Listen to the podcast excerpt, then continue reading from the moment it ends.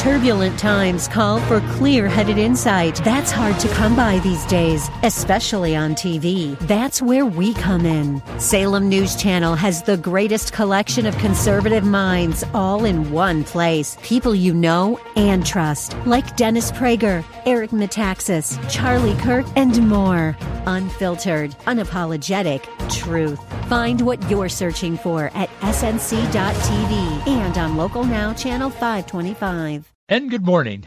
I'm Gary Randall. Thank you so much for joining me today. It's Thursday, June the 17th, 2021, in the year of our Lord. Today on June 17, 1994, after leading police on a slow-speed chase across Southern California freeways, O.J. Simpson was arrested, charged with murder in the slaying of his ex-wife Nicole and her boyfriend Ronald Goldman. Simpson, as you may recall, was later acquitted in the criminal trial, but he was held liable in a civil trial.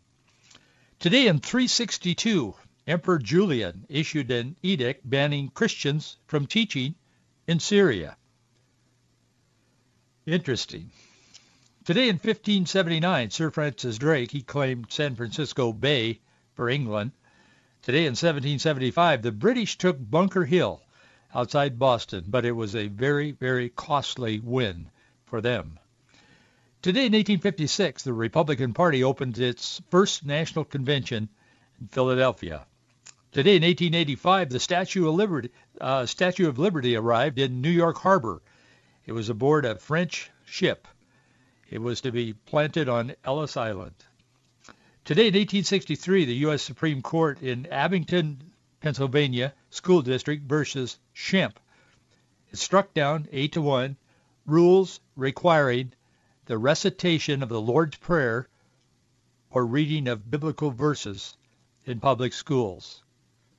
Do you realize that from the founding of America, from 1776 and certainly much before that time, but since America became the United States of America, till 1963, by mandate, by requirement, in public schools,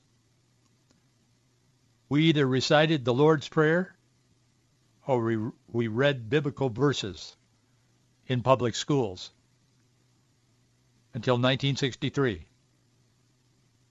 And in 1963, that was abolished by a professed atheist who really didn't live out an atheist life. I've talked about Madalyn Murray O'Hair, talked about her son. I knew her son pretty well uh, over some years, interviewed him on our television program years ago. He said, Mom never lived the atheist life. He said we celebrated Christmas, Easter, all that stuff. He said that was just what she did. She made a lot of money at it. But he said that's what she did. She really wasn't an atheist. She didn't believe in God, but she didn't disbelieve in God. She didn't practice atheism. She just lived her life. But that made a fundamental shift in education, as we call public education. Um, interestingly enough, stats, statistics from this day, 1963 forward, begin to change downward in our public education. It became began to become less and less of education and more and more of indoctrination. Today, in 1967, China successfully tested its first hydrogen bomb. Today, in 2009, President Barack Obama extended benefits to same-sex partners of federal employees. Today, in 2013, the U.S. Supreme Court ruled 7 to 2 that states can't demand proof of citizenship, cannot demand proof of citizenship from people registering to vote in federal elections unless they get federal or court approval to do so. That's why that's why the far left wants open borders because they want to take credit for opening the borders and they assume that everybody that walks across the border from Guatemala or wherever will vote for them. And many of them, most of them perhaps do. Ten years ago today, the United Nations endorsed the rights of LGBTQ people for the first time ever. They passed a rev- They passed a res- resolution hailing as historic by the U.S. and other backers. Interestingly enough, though, predominantly Christian countries in Africa decried it. They held prayer meetings for America. The nation that we sent missionaries to for generations found themselves on their knees praying for us because we had lost our way. That's at really at the heart of the split in the United Methodist Church as well, and that's going on as we speak. One year ago today, city commissioners in Portland, Oregon voted to cut $16 million from the police budget in response to concerns about use of force and racial injustice. Interesting, I just happened to see that it, and it's related to that, some stats the other day, so I looked them up real quick when I saw that on things that happened today in history. The FBI puts out data on all the cities in the United States. I pulled a comparison uh, between Portland, Oregon, and Seattle, Washington. Both are pretty famous for uh, lawlessness, I, I, guess you would say. Um, they, you know, we have a reputation. Let's just say that here in the Northwest. Anyway, the FBI data on a um, on an uh, index of one being the lowest crime rate you can have, and 100 being the highest crime rate you can have. Portland in violent crime has 21.7, Seattle 32.3. The United States average on that same index based on FBI data. The United States has a, an average of 22.7. In property crime, however, Portland has 72.3 on a 1 to 100 scale. Seattle has a 76.9. And the average U.S. is 35.4.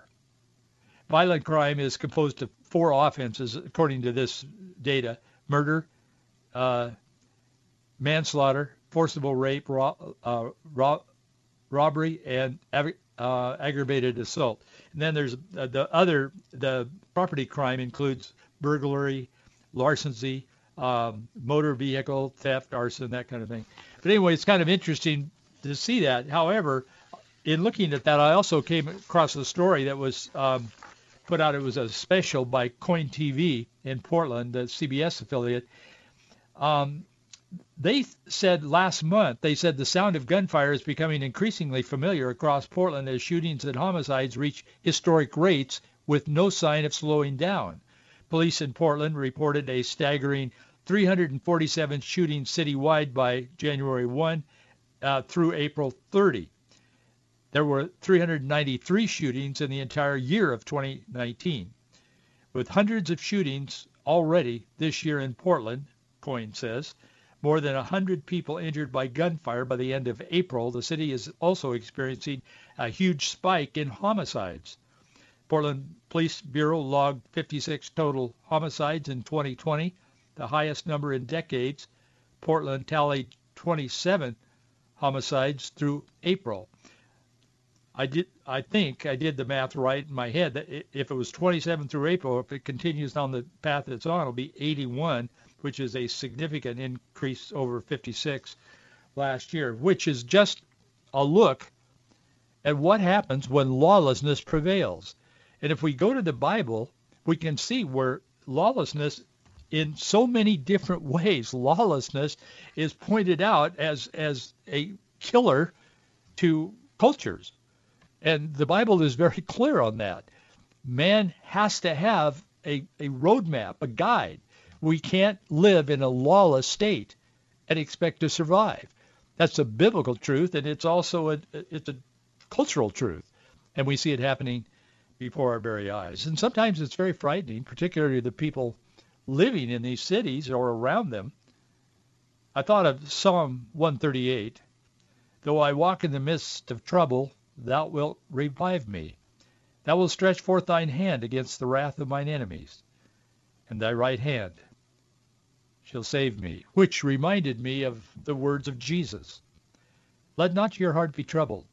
Ye believe in God, believe also in me. And in John 14, 27, Jesus said, Peace I leave with you, my peace I give unto you. Not as the world giveth, give I unto you. Let not your heart be troubled, neither let it be afraid. That is the promise that we live on, whether we live in these, some of these war zones that are going on culturally or not. God's peace is different than the world's peace. The world's peace is usually defined by lack of violence or lack of some kind of outrage. But the peace that Jesus Christ gives is an eternal peace. It's indescribable. You can't simply just describe what it is and how it feels. It's unspeakable. It's full of glory. That's the peace of God that passes all understanding. And that's the peace that God wants you to have in your heart and me and all of us while we walk through these perilous times in which we live.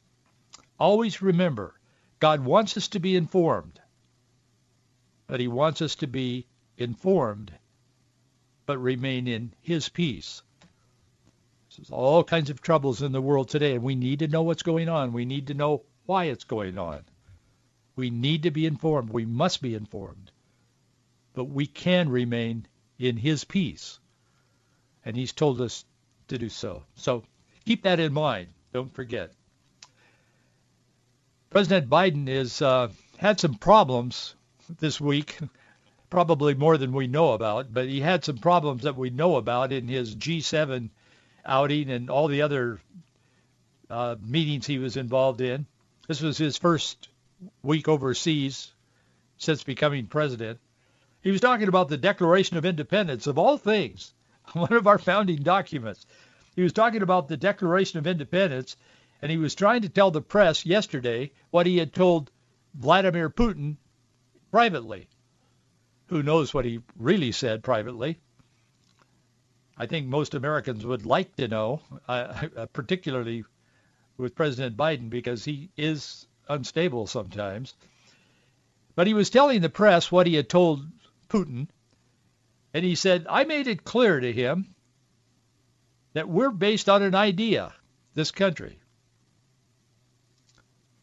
He said, the language and the idea of our declaration is the idea that we're based on, it. everybody should know that. I'm quoting him. He said, we don't derive our rights from the government. We possess them because we are born, period. We yield them to the government. Well, I would agree with that. He said at one point, though, in his description, in his discussion with Putin, he said, the idea is, I'm quoting verbatim, word for word, the President of the United States. The idea is, we hold these truths self-evident that all men and women, period, we haven't lived up to it completely, but we've always widened the arc of commitment and included more and more people. What does that mean? I don't know. I don't mean to be critical of the president, but that doesn't even make sense. He was quoting, I think he thought, from the Declaration of Independence. But the Declaration of Independence says we hold these truths to be self-evident, that all men are created equal, and that they're endowed by their Creator with certain unalienable rights, that among these are life, liberty, and the pursuit of happiness. Kids used to memorize that in school back when they prayed or read a Bible verse. He said, I told him that no president of the United States, Putin, could keep faith with the American people if they did not speak out to defend our democratic values. Boy, I don't know. I who knows what was said behind closed doors. This week was an interesting week to say the least. G, the G7 summit appears to kind of have adopted President Biden's Build Back Better campaign slogan. Several of the rich seven leaders, the G7, they repeated the phrase over and over and over again, and Biden's been using that since he was running for office, way back when. But the slogan "Building Back Better" really is isn't Biden's slogan either. He didn't come up with that. as he's been known to do, he borrowed it from someone else. He made it his own slogan, and that's okay. People do that. I mean, we quote the big guys. You know, I quote Longfellow and others on this program, but I usually try to tell you I'm quoting someone when I am, not making it my own. But he has a history of making it. It's called plagiarism, but that's okay. But a quick look at Wikipedia tells us that the phrase BBB, Building Back Better, actually emerged in the 1990s in relation to earthquakes, tsunamis, and storms. It had to do with repairing and replacing roads, bridges, and power grids. It's kind of like the word infrastructure now, which you're going to be hearing a lot about in the days to come. Infrastructure used to mean replacing roads, bridges, and power grids, utilities. But Biden's Build Back Better slogan means something very different than it appears to mean, much like infrastructure, we will learn, means something very different that it's used to mean. The UK Prime Minister Boris Johnson, he said following the summit this last Friday, he said, we need to build back better in several ways. And I actually think we have a huge opportunity to do that because as G7, we are united in our vision, which he described as an opportunity to build back better in a, I'm quoting him, he's the guy, the main guy from Great Britain, UK, a greener, more gender neutral, and perhaps more feminine way.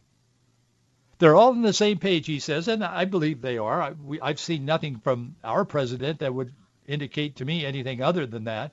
So they're planning to build back. They're all on the same page. The richest nations in the world, the seven richest, they're all on the same page. They're planning to build back better, and they're going to do it in a greener, more gender neutral, and perhaps more feminine way.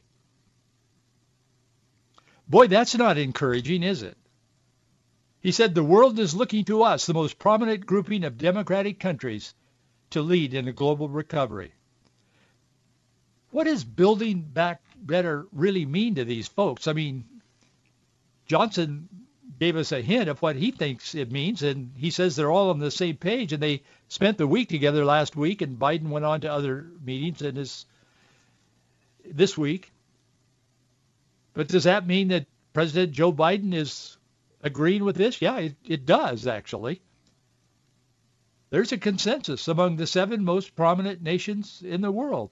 So I wanted to take a couple of minutes and look at the anatomy of this BBB, as they call it, Building Back Better. The globalist World Economic Forum, they weren't timid in claiming what that it means to them. To build back better, they said we need to fix capitalism. but they're optimistic because they said, and I'm quoting the World Economic Forum, thanks to the ongoing pandemic, the world is off balance. And they build their whole case on the fact that the world is off balance so we can push a new kind of capitalism on the world, which isn't capitalism at all. What they're talking about, it's a long article in detail. I'm not going to go into all of it, of course. But what they're talking about is not a new capitalism. It's old socialism. They say COVID-19 has exposed the fragility and societally negative outcomes of contemporary capitalist economies.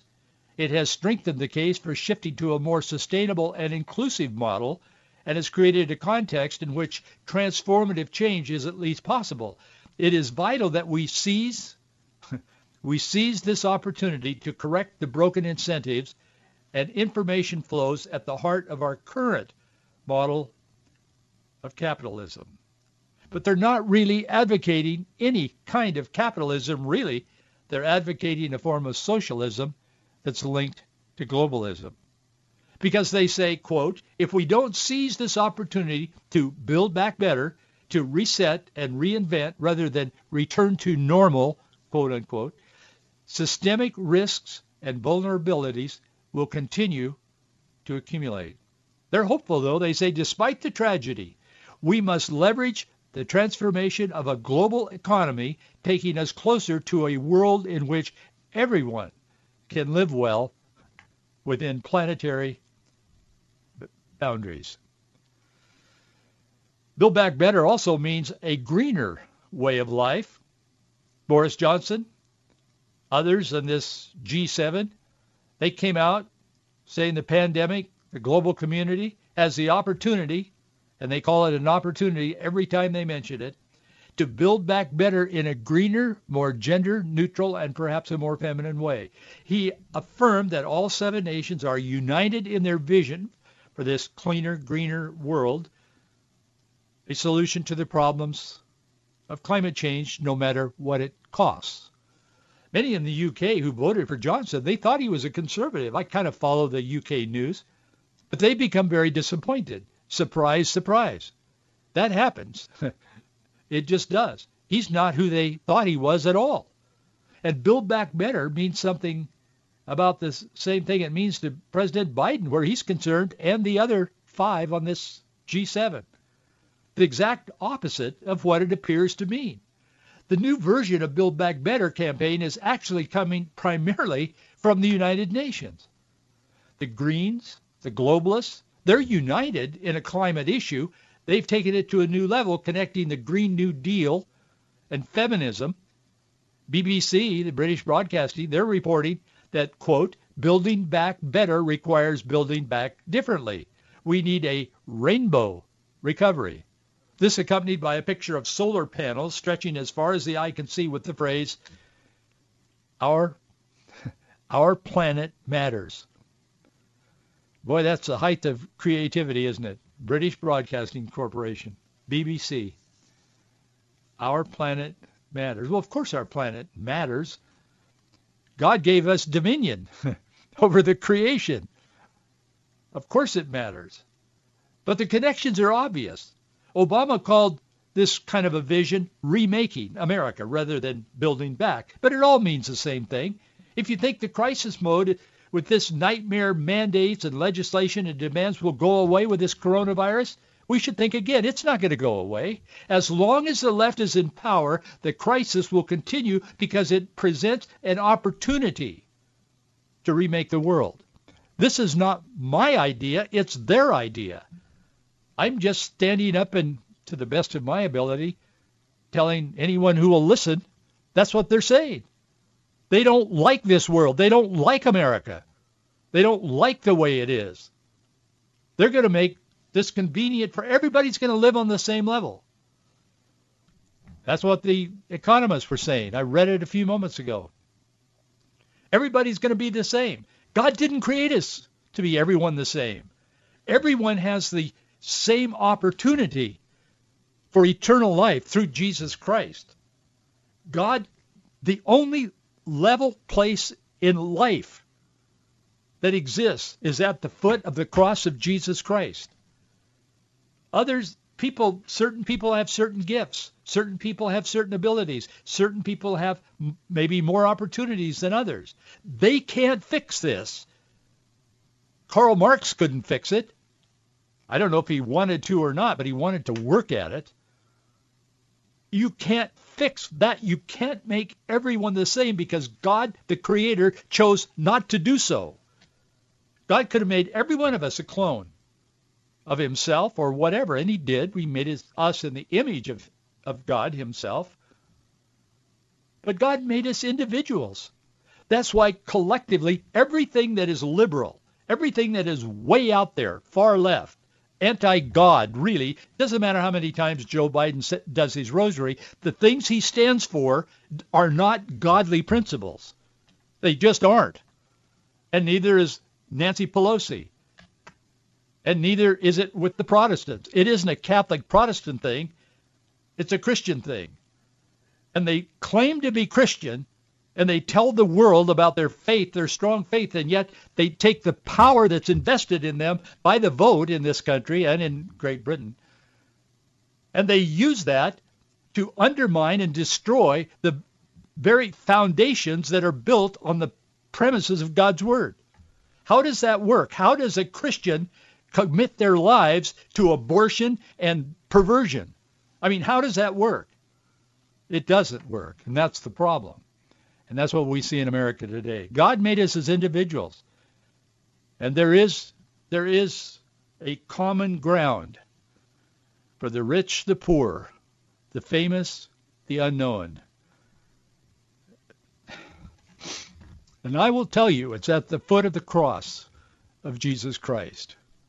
They will not find equity and all of the other words that they conjure up when they're talking about remaking the world or changing the world. It just isn't going to happen. It's only going to take us to down a, a very destructive path. It's not coincidental that Johnson and Biden and other globalist leaders easily connect the economy, the Green New Deal, globalism, and the social moral issues in their vision of building back better because they all connect in their thinking. The, their process of building back addresses the issues of hate crimes, bigotry, racism, homophobia, you know the list. But biblical teaching is direct on all the issues because the Bible is the inspired, infallible Word of God, and God isn't confused. God is not the author of confusion, and much of God's Word does His values, His principles align with, uh, do not align with developing this world religion, and that's where these guys are headed. Biblical prophecy tells us that. I mean, if we have just a, a cursory knowledge of biblical prophecy, we know where this thing is going. Our First Amendment to the U.S. Constitution begins Congress shall make no law respecting an establishment of religion or prohibiting the free exercise thereof. You fast forward to today, one of the most pressing issues is religious freedom, not only in America, but all, all over the world. But we're talking about America. We've experienced the exchange of words like religious freedom for the words freedom of worship. Obama and Hillary Clinton, they made that transition. Trump did not use that word. Biden uses it all the time. Religious freedom is more than freedom of worship at church or synagogue or whatever. It means people shouldn't have to violate their deeply held religious values in order to conform to a culture or government in regard to expressing those beliefs. Freedom of worship allows religious expression in your meeting place, but it forbids the expression in the public square. That's why they quickly will agree. Oh yeah, we have freedom of worship, freedom of worship. That's not what our founders gave us in America in the Constitution. And that's not what's reflected in the Declaration. The moral collision between government and citizen is myriad, but primarily it's related to the LGBTQ agenda, which is perversion, and abortion, which is murder. And no one wants to say it out loud. Well, we're saying it out loud. We're also running out of time. Thank you so much for being with me today. Thank you for your support. Our address is Box 399, Bellevue, Washington, 98009. I'll see you tomorrow.